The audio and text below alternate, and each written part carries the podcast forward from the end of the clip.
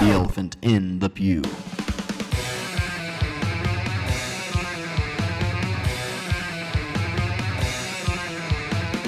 Welcome to the Elephant in the Pew podcast, where they engage in the topics everyone wants to talk about, but nobody wants to discuss. From the Elephant Portable Studio, Here are your hosts, Stephen Whitten and Ryan Ramsey. I was just like broken remembering it. yeah. But just to to hear what he had been dealing with internally for ten years. It had been ten years since that happened. I mean, it was amazing. Uh, the things he said, and I was like, immediately, I was like, you know, I think we need to address this as Elephant and Pew. Welcome to the Elephant in the Pew podcast, the show that brings you our opinions in a nicely tuned, well oiled, chaotic sound clip. To engage in the topics everyone wants to talk about but nobody wants to discuss, I'm Stephen Witten. And I'm Ryan Ramsey. Thanks very much for tuning in today. This show is sponsored by ElephantPew.com. That's right, ElephantPew.com, your one stop source for everything Elephant in the Pew, including podcasts and resources and links to blogs and every other thing that ends up on a higher note. Yep. Thank you so much for making us a part of your day, part. evening, morning, whenever you decided to listen to us. Today, we're going to be talking about PTSD. SD. And it's not a rap group. I know it sounds kind of like that, but we're going to be talking about PTSD in the church specifically. And we're not talking about pastors who develop PTSD after dealing with a bunch of crazy congregants either. which is actually that can happen, but not in that. That's probably we don't want to talk about. That. We that. don't want to go that That's direction. those are the churches that we don't talk about. yeah, we're not going to talk about that right now because uh, it's not what we're talking about. So, um, interestingly enough, um, I have a great friend who um, I grew up with, and he and I were were best friends in high school, and so you know we did the whole like uh, car thing and learned how to drive together, and we worked together. And uh, I I remember we his dad owned a uh, a uh, a restaurant in town, so I worked for the restaurant. And the best nights were when he was on the grill and I was on the fryer because it was like magic. Everything just clicked, you know. It was like, it was like we weren't just making hamburgers. We were we were making memories, you know, kind of deal, something like that. So, uh, yeah, good times and doing that. So on September 11th, 2001, we were sophomores in high school. Both of us couldn't drive yet, and uh, I used to ride my moped up there to work, and because it was in my town I grew up in, and so. Uh, rode my moped up there, went to work, and I remember um, in class that day, uh, we were doing the ISTEP, which in Indiana is like your uh, graduation qualifying exam, your sophomore year. So they didn't tell us that it happened until like lunchtime because they didn't want to mess up our testing. So um, mm, everybody else knew and was like watching coverage. So we got out and like, what? So um, looking back, I was a little, I'm still kind of angry about that because it's like, man, should have let us at least have our moment. But, anyways, so uh, I remember sitting there taking the test, and one of the uh, the uh, counselor, the school counselor, walked up to me, and I was it was like during the math portion or something. She was like, Ryan, you need to pray for our nation right now, and I was like, um, okay. is this part of is this part of the test? You know, like is is this this is this coming up on the test? Like you're giving me you're giving me inside information on how to graduate. I need to pray. It's a math session. Pray plus.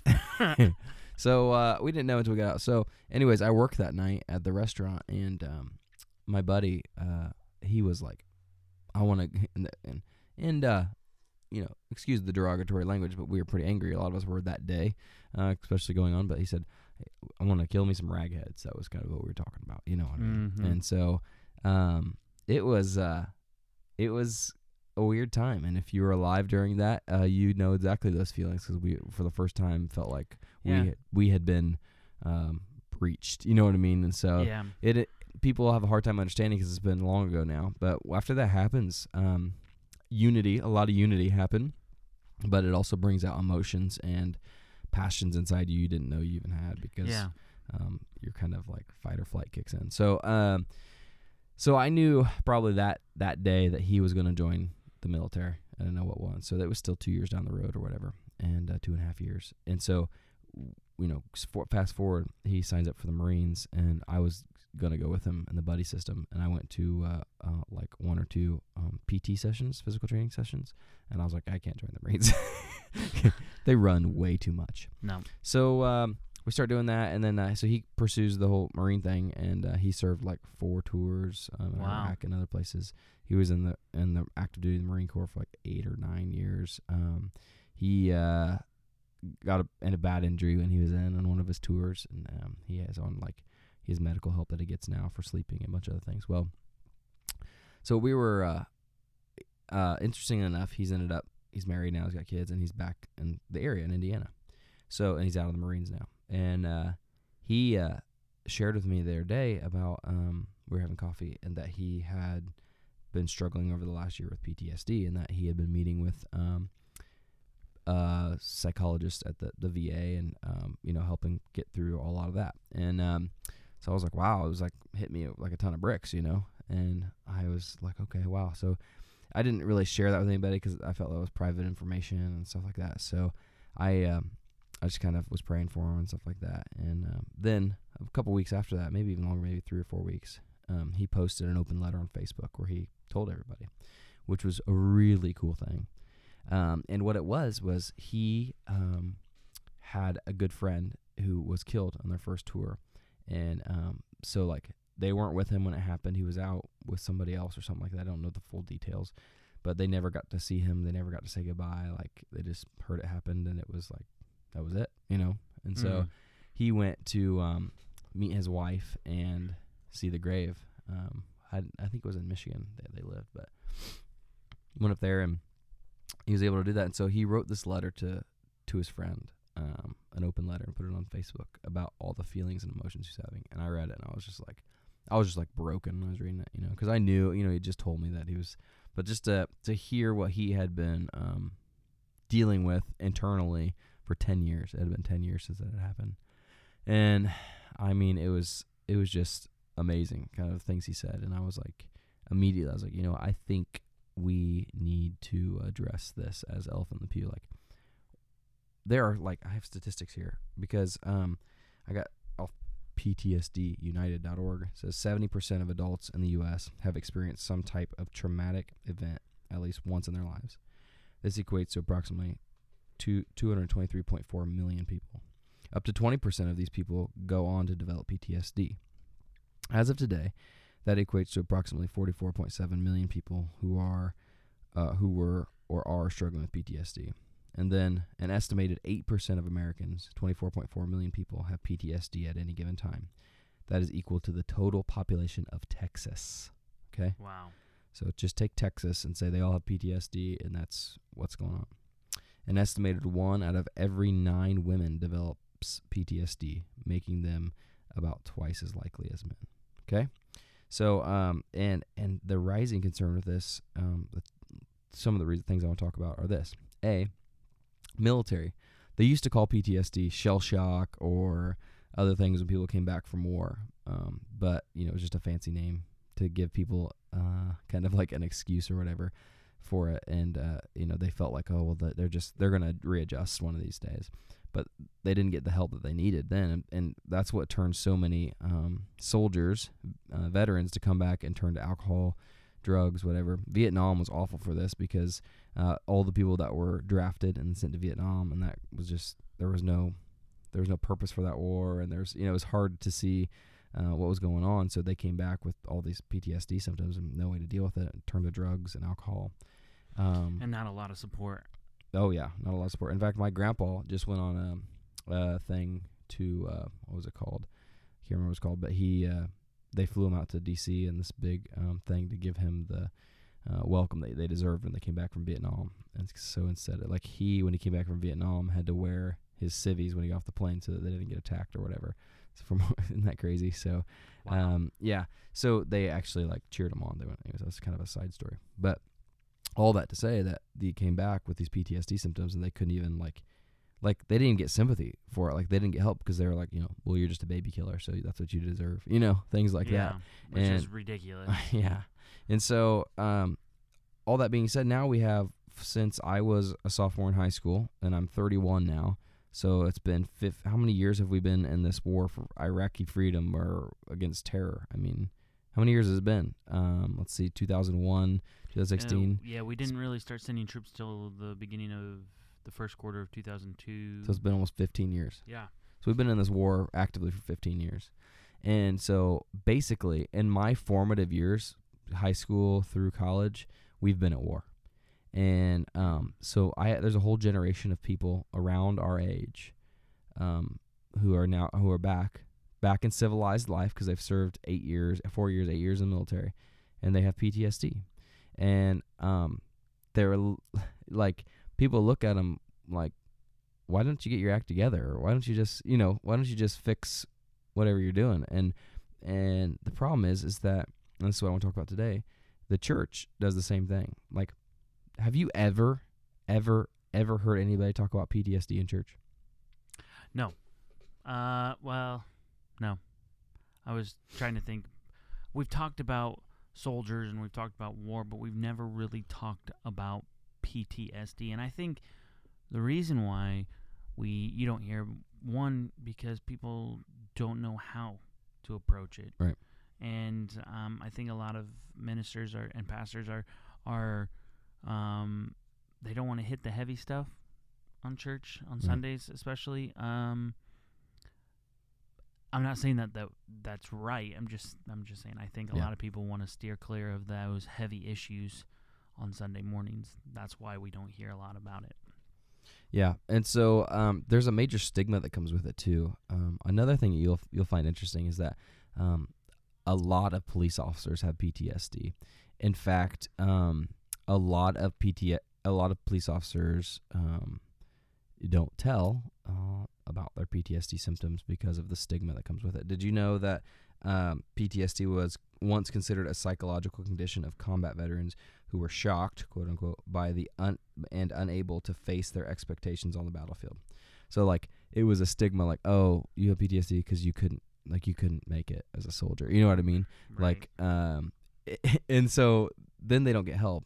So a lot of the times the same thing goes in the police officer world. Like if you say you're having psychological issues dealing with um, violence or with the situations that you're put in time and time again, um, your other officers, if they found out, would look at you like, oh, you just can't handle it. You know, you just can't make the cut. You know, you're just not good enough. You just just quit. You know, yeah. and so that's that's the problem.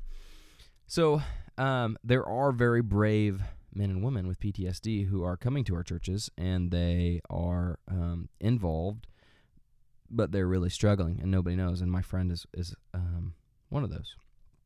And until recently, it's been kind of his quiet struggle. And so things that people with PTSD um, have a hard time with, uh, flashing lights um, can cause things. Uh, crowds of people can cause things. Loud noises can cause things. So I think about um, modern worship. I'm not, and I'm not knocking modern worship. Obviously, um, it just it is what it is. It's kind of got a, a concerty atmosphere sometimes, depending on the church you go to. But it's loud. It's flashing lights and big crowds of people. You know. So um, what are we doing to help um, our men and women who are struggling with PTSD? How are we serving them so that they can have worship with God? How are we serving them so that they can have closeness to God? Because if they have anxiety, social anxiety disorders, um, like that PTSD cause, how are we helping them?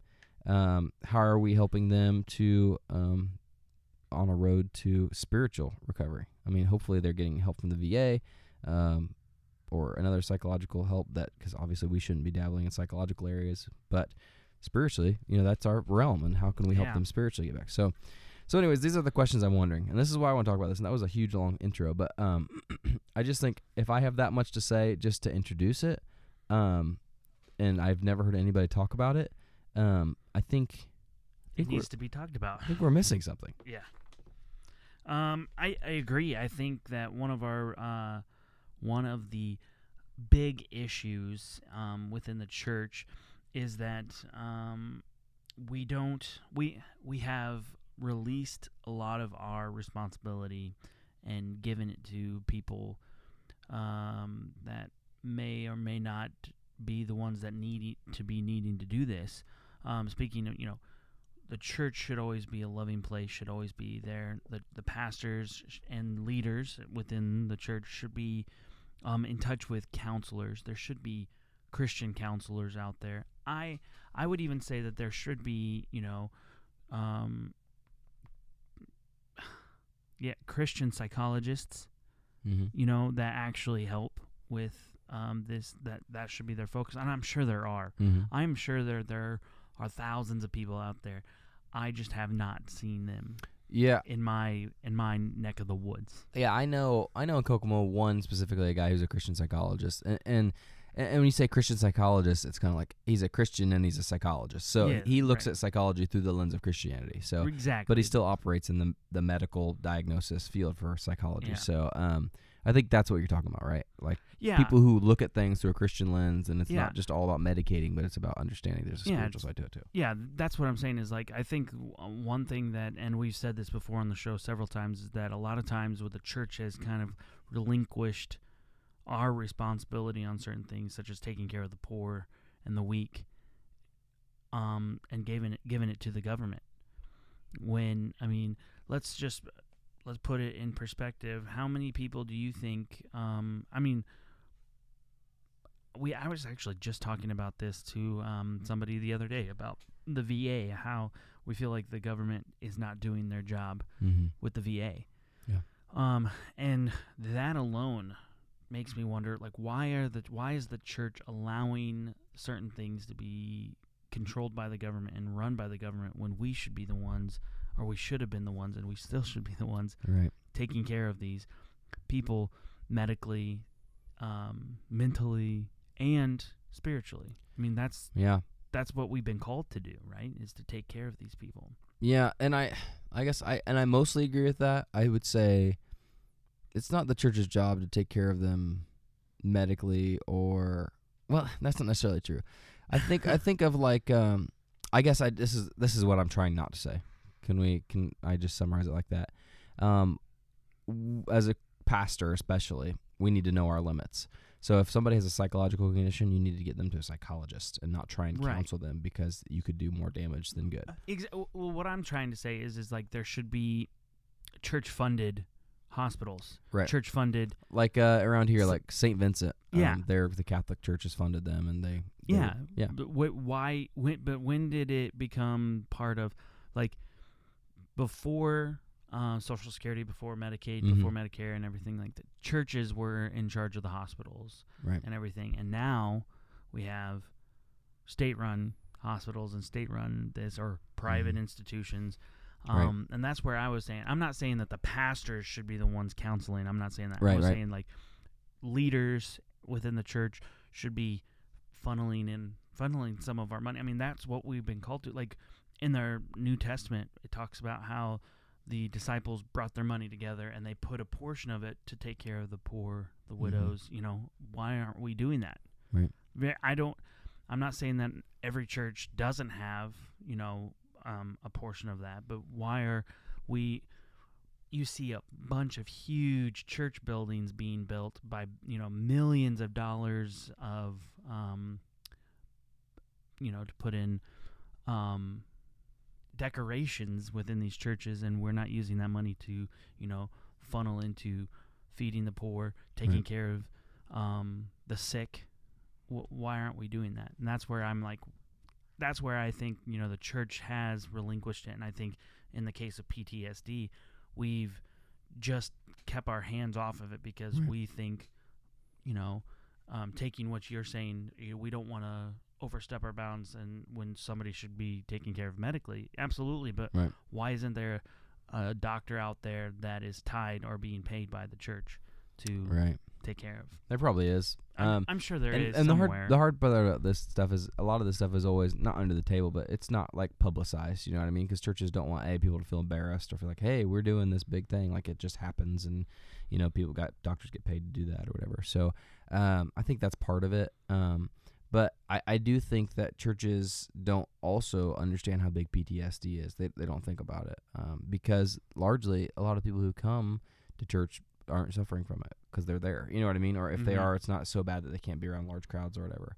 Um, and so I'm always an advocate for the person who's not there yet. You know what I mean? So like so like let's look around our congregation. Who who isn't here?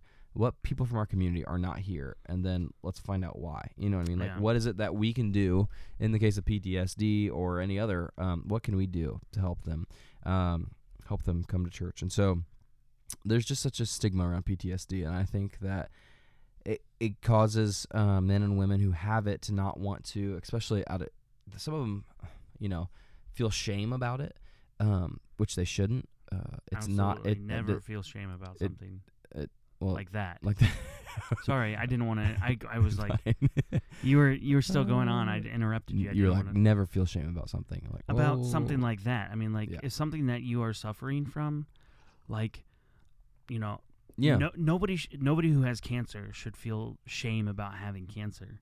yeah, but they uh, the shame comes from culture as far as Yeah. PTSD and what it's been called historically. So they don't feel they want to tell people about that, and they don't have that shame. And so um, we need to um, just realize that that they might not come to us. We might need to be ready and willing to see the signs in people, you know. And so, seeing as how the estimated population of those who suffer from PTSD is what we know, the size of Texas, basically the population Mhm. of Texas, um, we have to also consider that there is a large portion of people who just deal with it and medicate um, through drugs or alcohol or any other thing they self-medicate with just to cope. Right. And so, um, the pop that number is probably a lot bigger than we think it is. Yeah. uh, I mean, if if we have people out there that aren't willing to admit that they have PTSD, Mm-hmm. then they probably wouldn't fill out the survey that said Mm-hmm. they do. And so that 40, th- 40 million, or is it, is it around 40 million? 44 point. 44 point something 1000000 Mm-hmm. So let's just say, I, I would say that you can probably give or give or take tw- 10, 15 percent. So if you look at that, like you're probably looking at closer to 50 to 60 million people Mm-hmm. that probably suffer from PTSD, but 10 to 15 million probably don't want it to be out there to say that they do or Right.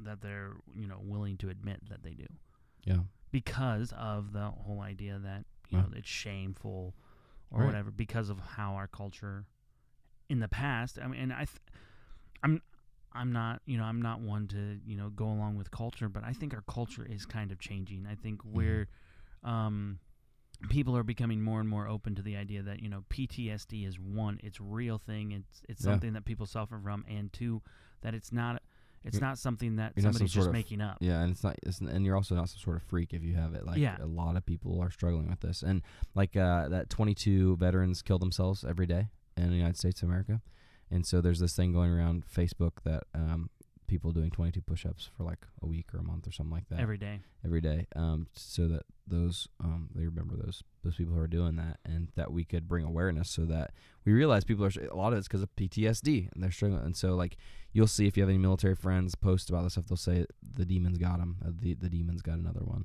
and so they literally a person who a vet or whatever literally refers to PTSD as demons, and so imagine having those demons after you, you know, if that's what it feels like every day, all day, you know.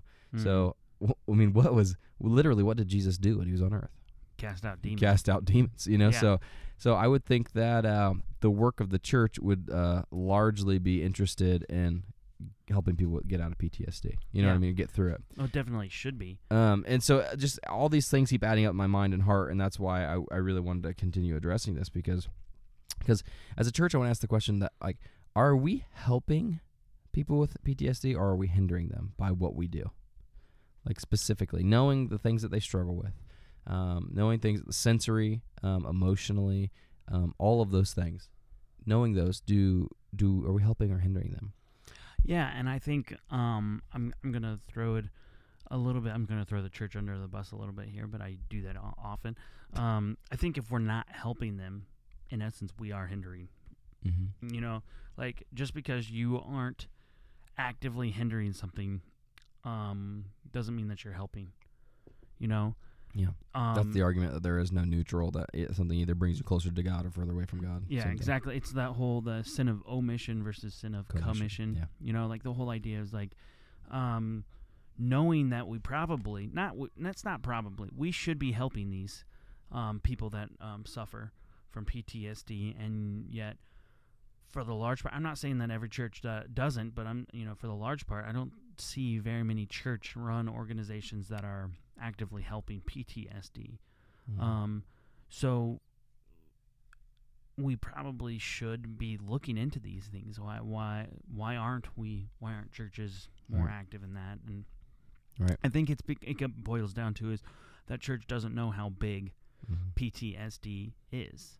Yeah. You know, we have a lot of these numbers, but I, we since we don't talk about it, Yeah. you know, we're like, and I think sometimes pastors don't talk about it because they are afraid that if they start talking about it, then that might trigger something in people, and then Mhm. PTSD would be, you know, something that and like um, they don't want to be able, they don't want to be the one that causes more pain, and so so we don't talk about it. It's much like a lot of things in the church over the last, you know, 200, 2,000 years where there are certain times that we just don't talk about a certain thing because it would be bring more damage than Good. Good, and so that's kind Or of at least we perceive that it will. that's yeah, it's a perce- it's a perception that it will cause more damage. When in essence, if we just open up the door and we start talking about it, it's like oh, we can actually start working through these processes, and then like oh, now we can actually help people heal, and you know like that. That's I think that's one of those things where if we're not helping, then we're more than likely hindering. I think that's where I'm going with it. Is like if your church has a uh, a ministry that helps with PTSD, then great, keep keep it going. You know, but if you don't have a, ch- if your church doesn't have a ministry or doesn't have some kind of organization to help with this, then Mhm. maybe you should be the one that says, "Hey, why don't we, Right. why don't we bring this up?" Right, and I think my friend told me that people with PTSD don't like to talk about having PTSD, and so like if you're like, hey, let's start a group of people with PTSD to help each other get through P- B, That's having probably not the right way to do well, it. it just it's not successful because people are like, I don't want to talk about it. I live with it every day. You know what I mean? I try and forget about it. Um, where actually, you know, and as as well as I do, that freedom comes in talking about it. You know, um, and not that it, PTSD is sin. You know, in the Bible it talks about sin that um, when where light is, no darkness can exist. Right. right. So, but the same thing goes for demons and those things that follow you around. Like, um, if you put light on it, it can't exist anymore. And if Yeah. people who know, so the, the issue is probably, um, I would say I agree with you. I would say we are hindering, and I don't think we're intentionally doing it. I think it's Yeah. it's one of the many many areas, um, that the church has a hard time, um, figuring it out as far as as that goes and, and, getting getting with it. Um, just it's like homosexuality. Um, we we hinder homosexuals from coming to church because of stereotypes with other churches being hateful towards them, Yeah. and um, because we're not honest with them from the beginning. A lot of times, um, Yeah. you know, I- we want you here, but uh, there will be limits to what you can do. You know what I mean, as far as serving and um, being involved Yeah. in leadership. Uh, but we do want you here, and you're welcome to come and be a part of this church. Um, yeah. so that's that's I think we have a hard time with those subjects that are sticky and and, and seeing that because they're hard. And so instead of dealing with them, a lot of times we just kind of just like sweep them under the rug and Yeah, kind, kind of not even go near it. Um, I think, you know, maybe it's not so much of starting a ministry that um, is like a group where people with PTSD can come and talk. Maybe it's, you know, setting up church programming in a way that is PTSD friendly. Mm. You know, like let's have a worship service that doesn't have um, bigger crowds. You know, Right. Well, I mean, if you're a bigger church, why don't you set all set aside and say, hey, let's have a smaller church service? yeah, a more pe- intimate gathering. Yeah. Um, maybe you know, maybe you do it like a Sunday night or a Saturday night or something like that, and and, like then an acoustic service, so acoustic service, no flashing lights, no big drums, just no, house lights. just you know, and, and make it more something that um, somebody that would that suffers from PTSD wouldn't normally come on Sunday morning because Right. he's af- he or she's afraid that that would trigger something in them, right? Right. So maybe that is something that you do it. You do it, um, not necessarily like head on attacking this, Right, the, but the you give situation, them- but like Options. yeah. You Yeah. know, um, just giving programming options, having support groups available if they need to, but Mhm. uh, you know, um, having um, small groups Mhm. that you know are sensitive to that. Yeah. You know, it's just having those options that that could be a ministry in and of itself. You don't have to necessarily say we are going to start a PTSD ministry. like if maybe you come to this ministry, everybody will know that you struggle right, with maybe that's PTSD. not what you need to do, but maybe what you need to do is say, hey. you know, because this fits in, you know, well with a lot of other things. There's a lot of people that don't come to church because Well, I mean, I think of like in this conversation, like social anxiety issues. Like oh, absolutely. I remember uh, there was a lady who came to our church once, and she had a little like a a little dog that she kept with her. It was like um, what do they call those? Uh, like uh, kind of like medical dogs, but they're like uh, yeah, like a, I know what you're assistants or whatever. So Yeah. basically, for her, it was for anxiety. The dog helped keep her anxiety down, and it like alerted her when she was having going into panic attacks or whatever. So um, and so people would be like all the time, "Why's your dog here?" Like it was like, give Yeah. me a break, just leave the lady alone, you know. Yeah. And so like. Think about that. Like lots of people with those other anxieties, not even PTSD. PTSD is just one of those. Yeah, Like we have created sometimes events or you know that are not friendly to that. yeah. Sometimes we, um, we forget about um, the uh, individuals because we're so focused on the majority. Mhm. You know, like we w- we want the majority to be, Yeah. ex- you know, willing to come on a regular basis. That Yeah. we forget that there's still a, um, there's still several individuals that don't feel comfortable to fit Right. in with the majority. So why are we focused so much on the majority? I, I understand why. It's yeah, and it, it comes down to practicality. I mean, resources, uh, time, people. You know, so like we money, we we don't have um we don't have unlimited of those, so we have to throw our kind of um fish into the right barrel and kind of guess at what Yeah. that would hit the most people, and so that that's what happens. But like I, I like what you're saying though. Like I think there are ways that we can um create another option that Yeah. wouldn't necessarily kill the budget, kill volunteers, kill the extra time. You know what I mean? Like it would it would be something that work alongside, and it wouldn't just be for people like that. So uh, w- or people with PTSD or anxiety issues. Like it could it maybe there's people who just like acoustic music better. You know what I mean? So Exac- you know they come and they bring their kids. An alternative programming that another it- choice. yeah, it's and it's not it's not a different um message. I mean, you know, like it's a different it's just a different layout of programming. It's not Mhm. but everything else is the same, you know? that so, I mean, like- that keeps the the others in mind. You know what yeah, I mean? The- exactly. The because well, I think about like um my wife, she she works with autistic kids. Yeah. And a lot of autistic kids can't deal with loud noises, Yeah. um, flashing lights and stuff like that because it, it sets them off into a, a um a behavior or, or something like that. And so if we had other options, I'm I'm just thinking out loud of like what churches could do, you know, offer alternative programming for these for you know, for people like this that, that can't do that. And why well, you know, why isn't the church, you know, visiting these avenues? I can I understand that time and money and resources and everything are, are limited, but there's there are there are ways to go about things that make to make these things possible. So, um, then the numbers are, you know, there's of course estimates because it's hard to get anywhere from eight confirmed percent of Americans to a, a high of 13 to 15 percent of Americans um, have PTSD. So, um, the question is, like, sort of practically, what's that look like? So, how big is your church? How many people come to your church regularly on Oh, Sunday morning? Let's well, just for safety's sake, we'll say 500 on so Sunday morning. 500. So, uh, you know, 10 percent of that'd be 50 people. So, we'll say anywhere between 45 and 60 people come to your church on Sunday morning and they have PTSD. Yeah. Statistically speaking. So, um, what are, you know, that's a decent sized group of people. And, yeah, um, absolutely. and if we're not addressing that now, throw on top of that any other social anxiety issues or whatever, autistic stuff, um, you know, that number could climb pretty quickly. Mm-hmm. And um, we are setting them up for failure if we aren't thinking about them and for programming as far as um, not creating new programming like you're saying. I like that. But uh, as we create options for them, that we would, somebody would consider the others, the people who aren't there yet, the people who are struggling um, with those kinds of things. So, um, so kind of the last thing I want to hit on before we wrap things up is, um, you know, they say just because you can do something doesn't mean you should do something. So we've talked about some of the cons too about changing. I mean, money, time, volunteers, all this stuff. Um, so the question is, should we change our culture for people suffering with PTSD? Um, because, you know, I obviously am passionate about it. Um, I think a lot of people my age are passionate about it. I think I, it resonates with me because I almost went into the military, And there's a strong pers- possibility that I would have PTSD if I would have done that and been sent out and seen Mhm. what men and women my age saw in the battlefield.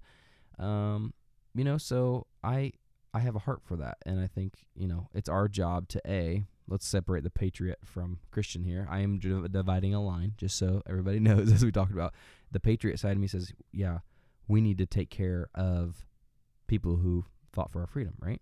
In Yeah, whatever way that is. I mean, the people even before people who get government programs, you know, veterans should get first dibs on all that stuff. You know, Yeah, because absolutely. they're the ones who bought it with their lives um, and their experiences. So, and then the Christian side of me says, yeah, because Christ says we're supposed to take care of those who are hurting, who need healing. Uh, we're supposed to help cast out demons, um, whether those are actual demons or even just psychological. Um, help them get to where they Exactly. they need to be. So both sides of me, separate from each other, uh, not not mixing Christian with patriot, um, say that it's the right thing to do. So Well, and I'm gonna flip it on. I, I like to flip the, these questions on their heads, I guess. But my question is, is it's not that should we change our culture, but why isn't our culture already adapted to this? Right. You know, I mean, like again, the Bible since the beginning of the church, this has been our call: is to take care of the weak, the poor, the w- widow, the marginalized. the the ill.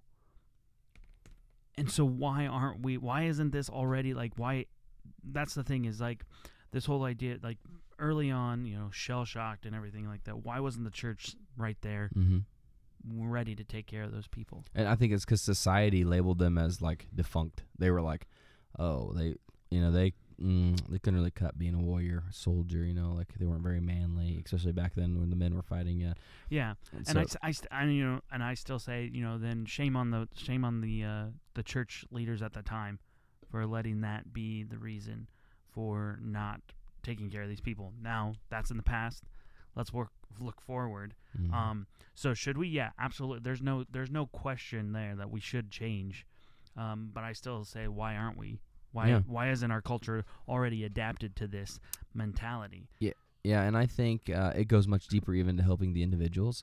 Like, uh, and as I sit here and think about it, I think about all of the wives who have laid next to their husbands for um, even since World War II, whatever. They've Yeah. been shell shocked, or they have been, you know, what they have what we'd call PTSD now, and have um, loved them through the night terrors and the screaming and the waking and the sweating and you know all the stuff that happened. Like, and they've just kind of kept that secret for them because they knew there was shame in that for their Yeah. husband and how much they wanted to help and how much they couldn't.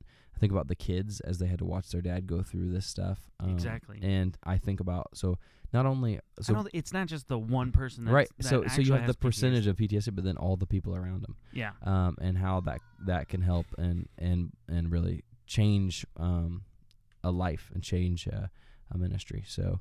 Um, yeah, so I, I think uh, it's it's really important, and I would go as far to say, as yeah, I think I think that we should that we should help them, and I should think that the church really does need to help them through that. So there is the bells. So you know what that means.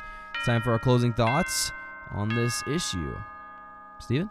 All right. Um, so my my closing thoughts really boils down to uh, this: with um, what should the church do when it comes to PTSD? Um, we should be loving. We should be accepting. We should be um, have our our hearts open and our minds open to the idea that not everybody um, is uh, susceptible to how to the spirit as you are. We should definitely have the ability to um, to understand that there are sometimes people who need um, to experience the Holy Spirit differently than we do, for them to um, feel feel that Spirit move. So, like this whole idea of like it's it, it, what it boils down to right now. What we've been talking about strictly um, has been worship service, and you know sometimes and that this eternal debate that we have of like should we do contemporary, should we do more culturally driven um, services. Sometimes it's the quiet moments. Maybe we should, you know, instead of changing or having separate um, services, maybe we have, you know, half and half. Maybe some weeks we do a normal service, and then some weeks we have a quiet service, and some weeks we have, you know, just an open experiential worship. It, you know, these are things that um, worship pastors and pastors in general should be thinking about of not fitting into a mold sticking it out week after week doing the same thing over and over and over again maybe that we should try to fit and reach everybody not just the majority and so um, i think that um, the church and i always feel like i'm you know bashing the church but you know i feel like we should not have to change our culture. I think our culture should already be there, but because I know it's not, we should change our, our culture in this and to fit with not only PTSD but other anxiety issues and other illnesses in the church that are, you know, um, driven by like this. You know, there are mental illnesses out there that that suffer from. You know, people can't go to a large crowd. Well, if you have people that you know of in your church that can't do that, then maybe you should start a you know a, a secondary uh, service or Option. or option for them, so that they don't have to deal with the you know 500 to 1000 people that are coming to your church on Sunday mornings. You Mhm. know, now that's not the average. We know the average is around 200, but maybe you should think about doing a quieter service or stuff like that just because that's how we should always be mindful of people's hearts and their well-being Mhm. in the church. And so that's kind of what I'm thinking. That's those are my closing thoughts on this this topic is, you know, just, you know, educate yourself. Try to be as educated as possible when it comes to PTSD because I know that before we started talking about this, I had no clue. Mhm. I, those numbers astound me. Mhm. And the fact that when you boil it down to one out of every I mean, 8 to 13, so let's say 10%. So one out of every 10 people is suffers from PTSD. That means that out of the 30 or 40 people that I interact with on a daily basis, 4 of them have PTSD. Mhm. So maybe we should, you know, just educate ourselves on how to interact, how to um, minister to these people, and then maybe we can, you know, actually change our culture and change our, our mindset and our outlook. Mm. You can find me on stoneswillcry.com or elephantpew.com. That will have tons of stuff about me and um, my uh, social media sites. Gotcha. Thanks, Steven. Hey, um, yeah, my closing thoughts on this issue. So, um, I'm going to go a little different direction, Steven. Uh, I agree completely with what he said. Um, and I'm just going to talk about another issue that's kind of popped into my, my, my head is that, um, yeah, a different option's great, um, and that, but probably the thing that'll help more than anything is, um, a safe place for um, somebody with PTSD or struggling with these social anxiety disorders um, to go. So sometimes that safe place is another option for a worship service, but probably more than we know, it's not going to be um, a PTSD publicized group uh, necessarily because a lot of people with the stigma with PTSD aren't willing to do that uh, or talk about it. Um, so probably more than anything is uh, relationships with people and getting to know people and getting safe enough with them to ask them those questions if they struggle with those things. And if- that's something you feel called to, um, you probably also feel called to loving on, on soldiers and vets. And so I would just encourage you to continue building relationships with vets and soldiers and to pursue those things. And if you get um, in a relationship close enough to them to ask them those questions if they struggle with those things, and then begin to help them work through either pointing them towards somebody for psychological help if it's something they're really struggling with, um, that you know they, they really need help with, um, or um, giving them spiritual help, um, not to replace psychological, but that will point them to a different way to cope with PTSD other than uh, self medication through different things. Um, that would give them um, the ability to uh, seek God and seek Christ in those situations and, and to do that because um, I think the more I do ministry, the the more that changes the thing that changes people more than anything is just relationships with one another. And Jesus knew that, and that's why he um, only picked twelve people to be his disciples. That's why he engaged in people one on one. He often spoke to the crowd, but you see him speaking to individuals a lot more than the crowd. Um, and he, uh, almost all the times he spoke to the crowd, it was to drive away the crowd, to, to teach a hard teaching, to thin the herd, um, to thin the people out. And so he was really about the individual and the personal relationship. And, and we know that in our own lives because he's all about our personal relationship with him, right? And our close relationship with him. So we have to uh, to realize that our God is a one-on-one God, and not only does He want a one-on-one relationship with us, but He wants us to have one-on-one relationships with others, and that's really the best way to pick to to uh, to do ministry and to minister to someone is to be in their lives and to know what's going on. And um, same thing goes with helping people with PTSD. Um, we need to love them, give them opportunities to share in a safe place, and um, not forget about them as we, we do church and we plan church. Because uh, anytime we plan church, we need to be thinking about those who are not here yet, um, as opposed to just taking care of those that are here. Um, so I know it's a hard thing to balance. I know you might be listening to this thinking, well, what am I supposed to do? Or how can I do that? Or um, that just sounds like too much. And, and it probably is too much. But um, we also know that Christ is enough and that um, He'll open your eyes and He'll help you see uh, what you need to do and how uh, people in your community, specifically those suffering with PTSD that we're talking about today, um, can um, be helped and can be loved by you and the church. So uh, you can find me at shoutingintothewild.com or shoutwild.com and elephantpew.com for uh, podcasting and stuff like that. Um, and yeah. All right. Thank you so much for subscribing and listening. You guys, um, we can't tell you how much how humbled we are that you decided to allow us to be a part of your day. You guys really are the best audience a podcast could ask for. This episode was brought to you by elephantpew.com. And don't forget to listen to next week. Next week, we're going to have some big announcements. Big announcements. The future of the Elephant in the Pew podcast right. and the elephantpew.com. It's going to be it's going to be awesome. It's going to be huge. Yes, it's going to be great.